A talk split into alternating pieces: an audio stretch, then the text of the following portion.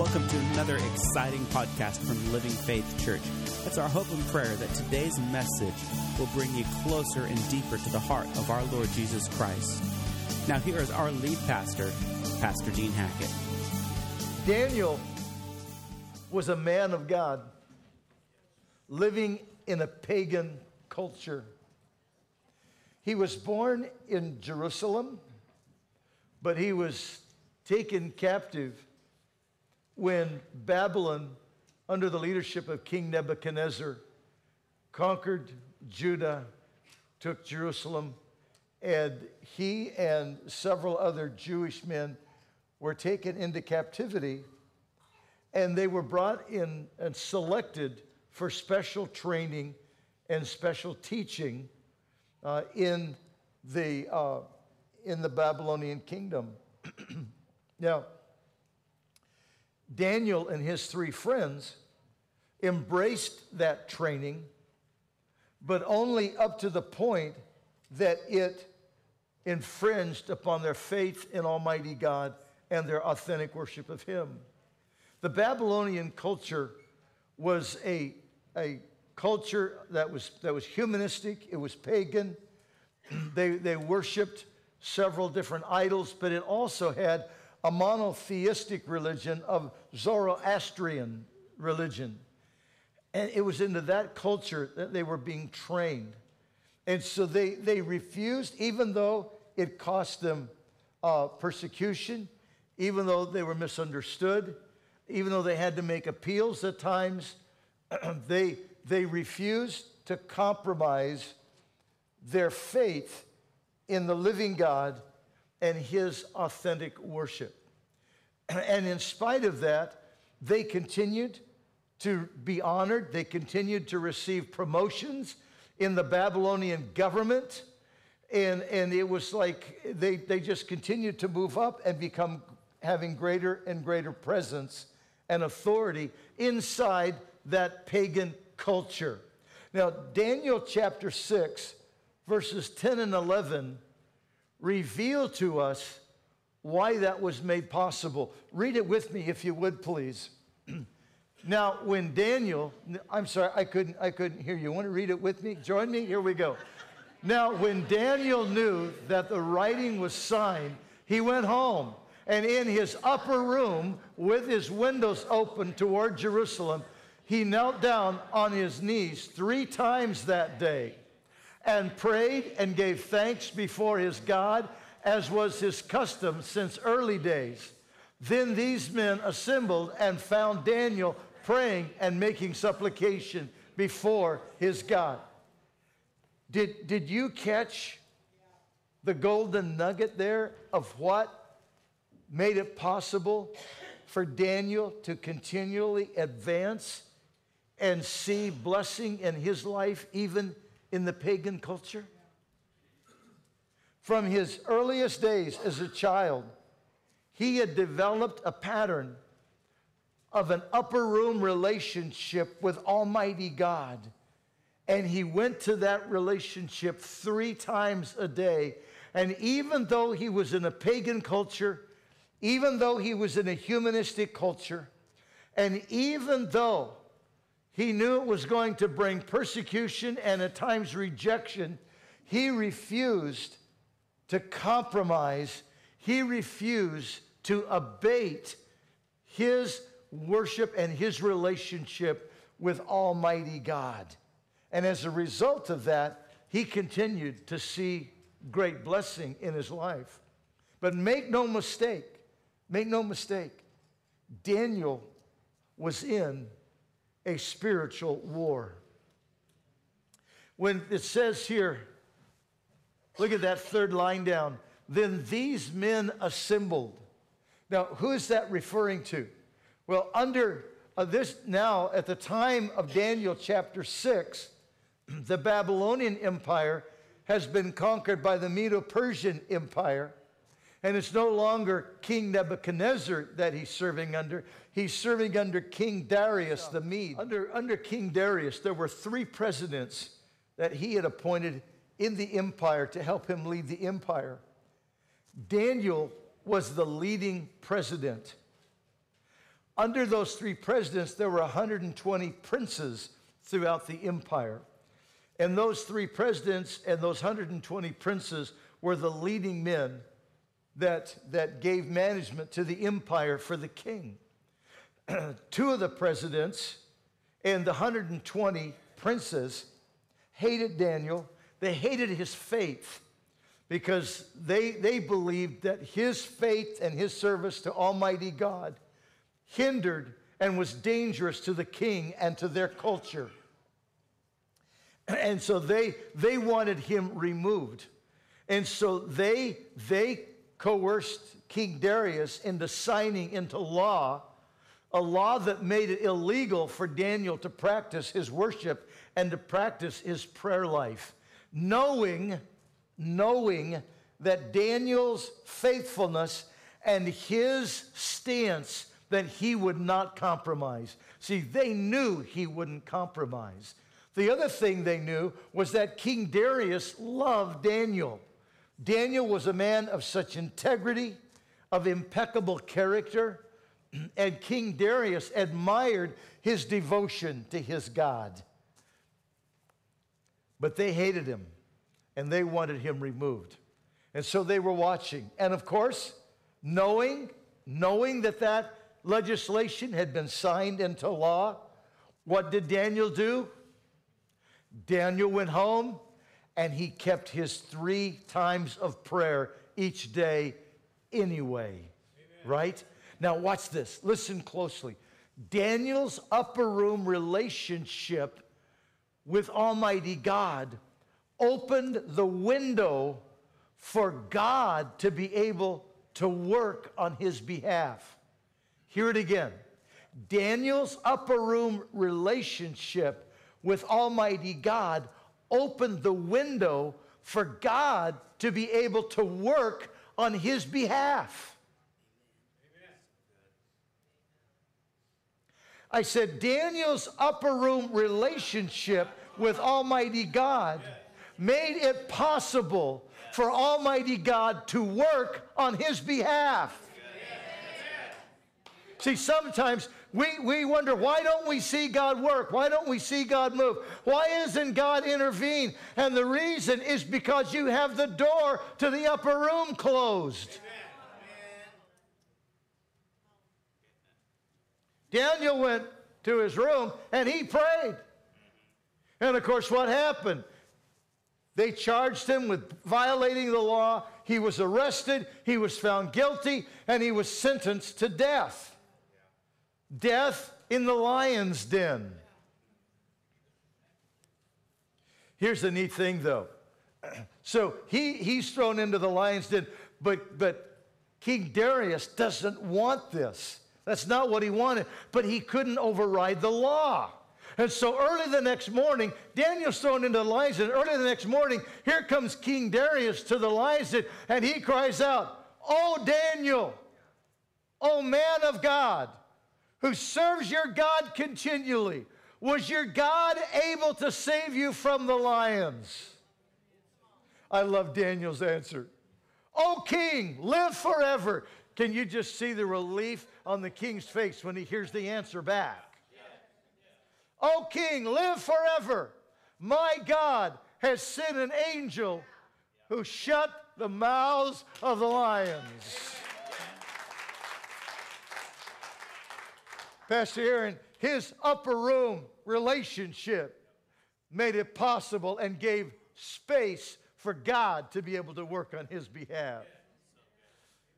See, if God has to, he'll send an angel on your behalf. I love, I love King Darius's response. I, I love this. I love this. You got to read it with me. Here we go. To all peoples, nations, and languages that dwell in all the earth, peace be multiplied unto you. I make a decree that in every dominion of my kingdom, men must tremble and fear before the God of Daniel.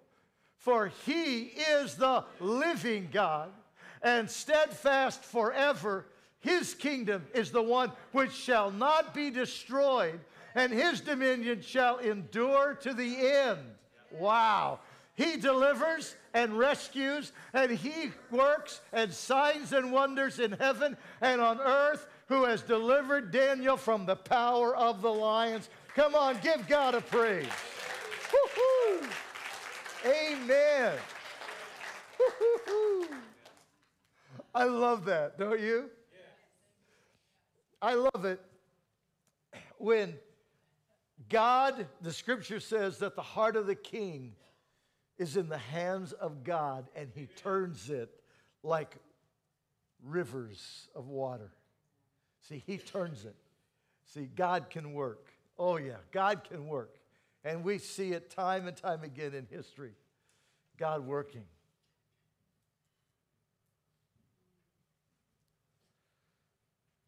Are you aware that, like Daniel, we're in a spiritual war? Oh, I, I know it's, it is really not popular today to talk about Christians being warriors. And in fact, in some circles, it's anathema to even refer to Christians being in warfare and, and, being, and, and being warriors. I like, uh, I, I like what Arthur Matthews wrote in the preface of his famous book, Born for Battle, published by Overseas Ministries Fellowship. he wrote this My burden relates to the flood of evil that the devil is pouring into the world. And at the same time, the passivity of many of God's saints as they view the state of affairs and their ignorance of the part God expects them to play in his warfare against Satan. Surely this is not the time of God's soldiers to withdraw into passivity, to put reality out of their minds. But see, I, I, I think there's way too many Christians today that, that they're, they're so wore out with the stuff of life. They're so busy with their work and then with their play and with their schedule that they don't really get it. They're so busy driving their kids to this activity and that activity and this other activity, and they're keeping their kids busy in sports thinking that sports will keep them off of drugs and, and, and out of the, the, the dangers of the world, not understanding that it's not sports that will keep them out of that activity. It is a strong spiritual walk with Almighty God that will keep them out of that activity. We got it confused. And they're wore out, and, and they're wore out and, and, and they, they, they, they've closed their eyes to what's really, really happening. It, it's interesting because from Genesis chapter 1, verse 28, when it says, And God blessed them and said, Be fruitful, multiply, replenish the earth. Listen, subdue it and take dominion. The Hebrew words for subdue and take dominion are military terms. Right from the very beginning, God is using military terms because he knows there's a warfare. And you go from Genesis chapter 1 all the way to Revelation chapter 20, when after the marriage supper of the Lamb, the Lord Jesus Christ puts on his royal robes, puts on his crown, puts on his, his uh, cloak that is dipped in blood. He puts on his girdle, which has on it King of Kings and Lord of Lords. He puts on his breast that says the truth, and he mounts a white stallion. Listen, and all of his saints behind him mount horses, and we come back with him and we fight the armies of the nations of the earth to establish the rule of Jesus Christ on earth for 1,000 years. From Genesis to Revelation, Almighty God is saying it is a war between the kingdom of God and the kingdom of Lucifer, between the kingdom of love and the kingdom of hate, between the kingdom of truth and the kingdom of lies and deception and distortion, between the kingdom of purity and holiness and the kingdom of evil and wickedness, between the kingdom of destruction and death and the kingdom of eternal life. And we, dear ones, are in a war. And the war is for your soul and for the soul of your sons and your daughters. Oh, it's not, it's not a war of rockets and bombs and cannons and bullets. It's a spiritual war. It's a war of spiritual strongholds. It's a war of ideology and reasoning and philosophies and moral values. It is a war of worldview. It's a war. Very real war. The leading authors and media pundits for critical social justice, Black Lives Matter, critical race theory and intersectionality, and the LGBTQ plus their authors and their media pundits are openly now saying that Christianity, the Christian church, and the Holy Bible is dangerous.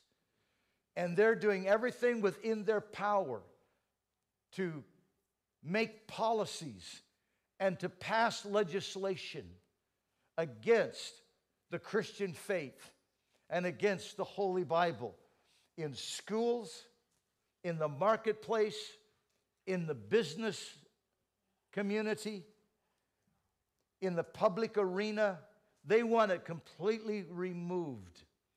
And, and it's being faced. There are hundreds of CEOs, managers, supervisors, university presidents, university deans that have lost their positions, lost their jobs, lost their careers because they openly spoke about their Christian faith and what the Christian faith says about critical social justice, about Black Lives Matter, about critical theory and intersectionality, and about the LGBTQ uh, movement.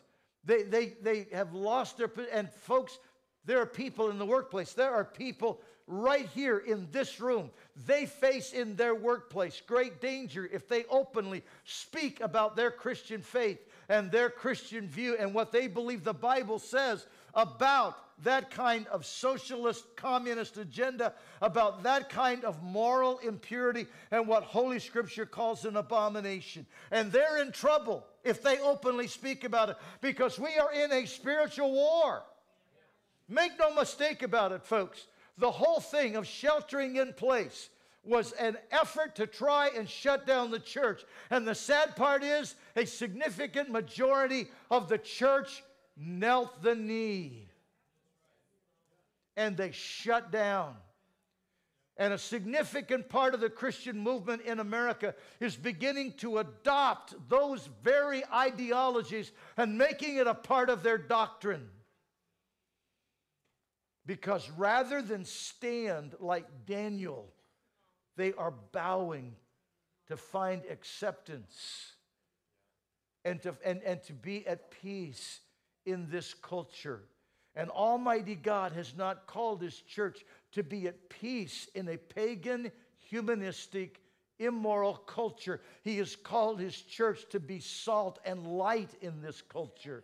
Yes, with love we speak the truth. We don't hold up signs. You're not going to find me out there protesting and holding up signs. You're not going to find me out there in that kind of a situation. What you are going to find, though, is you're going to find that I very much will not compromise my faith no matter where we stand, no matter how dangerous to me. When we took our stand in 2020, and we said, you know what? The state doesn't tell us how to worship God. The Holy Scripture tells us how to worship God, not the state. That is, that is an overstep of the state. And yes, God has given authority to governments. Yes, it's clearly in Scripture, but He put a boundary on that. And the state was never to step in to that arena. That is not their part. And when we took our stance, oh, listen, oh, we were, we were, we were out on a limb, but hallelujah. When, when you get out on the limb with Almighty God, He doesn't saw it off. Come on, amen? amen. Our children are at great risk. Your sons, your daughters, your grandchildren are at great risk. They're in a great spiritual war. Oregon is right now releasing a whole new curriculum across the state. And unfortunately, it is more indoctrination than it is education. And, and there are so many of our teachers, and we have so many teachers in our, in, in our church family and I've, I've lost track. It's, it's more than a dozen of them in our church family. And they love God and they want to serve God with all their heart. And they want to teach those children. They want to give them a good education. And their heart is broken by the curriculum. And, and, but they're in a spot with the, with the teachers union and with the Oregon Education Association. They really, they really don't have an option here. And so, what they're going to try and do with prayer and love, they're going to try and still give those children an education. But, dear ones, we are in a war for the souls of our sons and our daughters. And it is not a time that we can be passive. We are long past the time when we can be passive. I want to share something. I, I, I shared a little bit about it on Wednesday night, and I didn't say it very well and uh, uh, it, it, didn't, I don't think it came across well. And uh, uh I, I, I want to just share something that I have observed over the last 30 years. In, in the 1980s, seniors took a whole new philosophy on life. And, and it, was, it, was, it was declared by the bumper sticker that said, We're spending our kids' inheritance. And the whole idea was this we're getting, we're, we're getting a motor home, we're getting a camper trailer, we're, we're, we're, we're getting a camper, uh, and, and, and we're just going to tour. And they unplugged and they did their thing. And they unplugged, leaving, leaving a generation of grandchildren without the influence of grandma and grandpa. They didn't have grandma that that had time to say, Come on over and bake cookies with me. Grandpa had time to walk with them and look at pollywogs and woolly worms and didn't have time to spend that time because they were, they were doing their thing. They were being selfish and doing their thing. And, and, and I watched it through the 80s and the 90s and into this millennium generation of children that did not have that influence from grandma and grandpa. And at the same time that was going on, there was a greater and greater unplugging from parents as they were giving their kids to the professionals to be raised, giving their kids to the coaches to be raised. They were putting them in the public school and they were putting them in the, in the sports programs, and the parents were busy with stuff, working and paying for the house and doing the stuff paying for the two and three cars and paying for the color TVs and all the bedrooms. And they were, they were giving their kids stuff, but not giving them themselves. And we're seeing the outcome of that. But I'm watching God do a very interesting thing. Because now, in the last five to 10 years, what's happening is it's reversing, and now the grandparents are having to be parents and the grandkids are coming to their home to live.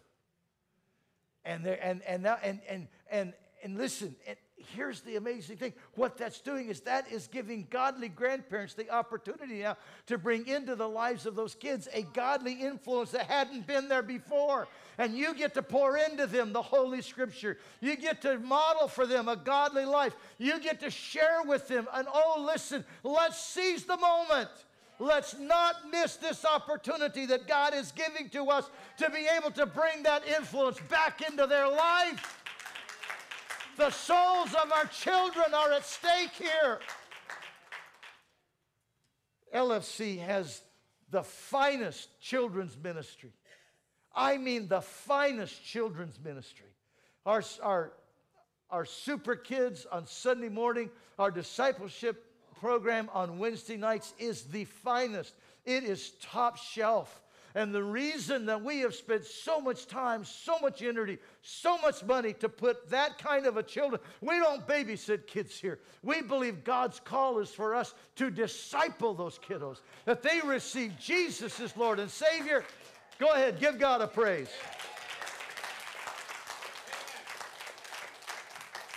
To reach them with the gospel, for them to receive Jesus as Lord and Savior, to be baptized in the Holy Spirit, and to disciple them. We even, for, for fourth and fifth graders, they can be in a junior deacon program in our children's ministry and start er- learning really early some of the leadership things so that when they get into fusion, by the time they're juniors and seniors in high school, they can get into student leadership there and get another level of leadership training. So by the time they get out of high school, they can get into our adult leadership training and know how to be strong leaders, discipleship leaders in the business community or in Christian ministry if God calls them to that. But you see, that's our goal is to raise disciples from the childhood clear up through adulthood to make strong disciples for the Lord Jesus Christ. We're fighting for the souls of our children. You know what our greatest need is? You. We need moms and dads in there. We need grandmas and grandpas in our children's ministry. That's our greatest need. Men and women who see the vision that we've got to reach this next generation because if not, the devil's going to steal them. We got to reach them. We got to reach them. And we need moms and dads and grandmas and grandpas that will have a passion and a heart for that vision and will say, you know what? I can do that. I can volunteer there. I'll be a part of that. Dear ones, listen, we can't be passive one more day. God's called us to warfare. The Apostle Paul wrote to the church at Colossae. My voice is better. Can you notice? Thanks for the prayer. The, the Apostle Paul wrote to the church at Colossae and he said this. He said, Though we live in the flesh, we do not war after the flesh. Did you catch that? He said, as Christians, we're supposed to be warriors. And then he went on to say this. He said, For the weapons, get that. For the weapons of our warfare are not fleshly, they're not carnal, but mighty through God to the pulling down of strongholds.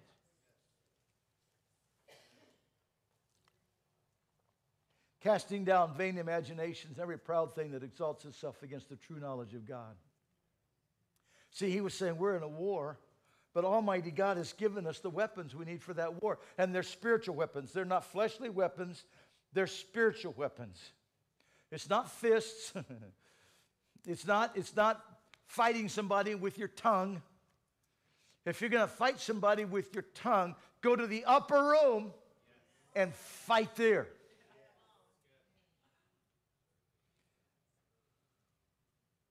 See, your greatest weapon is your upper room. That's your greatest weapon. I want to say it again. I don't think you heard it. Your greatest weapon is your upper room. That's your greatest weapon. Now I know today we don't we don't build an upper room on the on the rooftop like they did back in the Hebrew culture. I get that. But you know what? Yours can be in your closet. Mine's in mine's in our our family room. Man, I got to tell you, there's times Jesus and I have amazing times together. Almighty God wants you to have an upper room area where you go and you have that relationship with Him.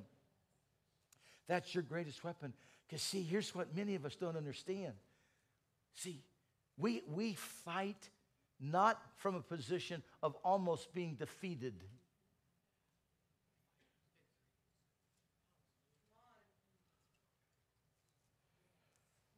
We don't fight from a position, listen, of almost being defeated. We fight from a position of victory. When we go against the devil, we have already won. Can you imagine what it would be like for the Super Bowl team, for the NBA team, for the college basketball team to go into that championship game knowing they've already won, that there's absolutely no way on this planet the other team can win. We get the ring. We got it. We get the trophy. We won. It's already, in really is no point. Why are you even coming out on the court? Because we've already won. I don't know why you're doing this. And that's where we are. Well, how, what do you mean? Listen, Jesus said this. He said, Upon this rock I'll build my church. Okay, the first time Jesus is talking about building his church, this is right out of the box, the very first time Jesus is talking about building his church. That's you and me. The church isn't a building, the church is people. You and I are the church. Upon this rock I'll build my church, and the gates of hell shall not prevail against it. That is not a defensive position. That's not you and I hiding behind the walls of the church and just hanging on till Jesus comes. That's not what it is. It is an offensive. Jesus is saying, I'm going to build my church, and my church is going to be so strong and so offensive and so powerful and so mighty an army, the gates of hell can't even stand it. They can't hold it back. My church is going to plunder hell and populate heaven. It's offensive. And not only that, I'm going to give to them the keys of the kingdom. And whatever they bind on earth is bound in heaven. Whatever they loose on earth is loosed in heaven. I mean, how frustrating does that have to be to Satan, knowing that no matter what stronghold he builds, the church has the keys to open that door to that stronghold and plunder that stronghold for the kingdom of Almighty God. That's what Jesus meant when he said, He that believeth in me, the works that I do, shall he do also, and greater works than these shall he do, because I go to my Father. If ye ask anything in my name, I will do it. That the Father may be glorified in the Son. If you ask anything in my name, I will do it. See, we can do the same works that Jesus did because he has given us the power of attorney to pray in his name. And when we sign his name, it is a done deal. When you, I think so often Christians, when they pray and they go in the name of Jesus, they think it's like a punctuation mark. No, it's not. When you say in the name of Jesus, you are actually placing the power of attorney on that document, on that prayer, and you are saying, Jesus signed this, it will be done. You're signing his name. You have the authority. Mark 16. He that believes in me.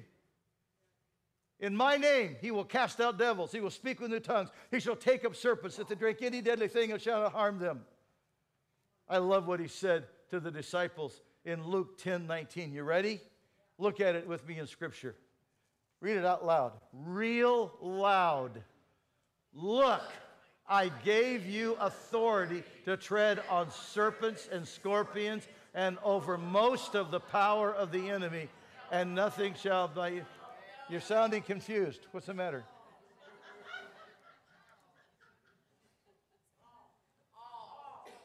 What's that? All, all what? Uh huh. Over all the power of the enemy then how come so many Christians act like it's only some of the power? Huh? See, we got to exercise our faith, don't we? That Jesus really has given us the authority. He's given us the authority. We have the advantage because we always fight from a place of victory and we have the authority. And so we can't be defeated. Adversity is normal Christian living. Defeat is abnormal. We're not supposed to be defeated. Adversity, struggles, trials, that's normal Christian living. Depression is abnormal. Bound with worry is abnormal. Living in constant stress and anxiety is abnormal. Living in resentment and bitterness is abnormal. See, these are all tools of the enemy to keep you believing you're defeated and you can't live better. And Almighty God says to you, I've given you authority over all the power of the enemy, and nothing shall by any means hurt you. Look here. Nothing shall by any means hurt you. Come on. Come on. We are so blessed that you join us online today. For more resources on how you can grow your relationship with Jesus Christ, visit us online at www.winacity.com. If you would like to speak with someone about your relationship with Jesus Christ or would like prayer, you can contact us at 541 567 4486 or email us at info at winacity.com.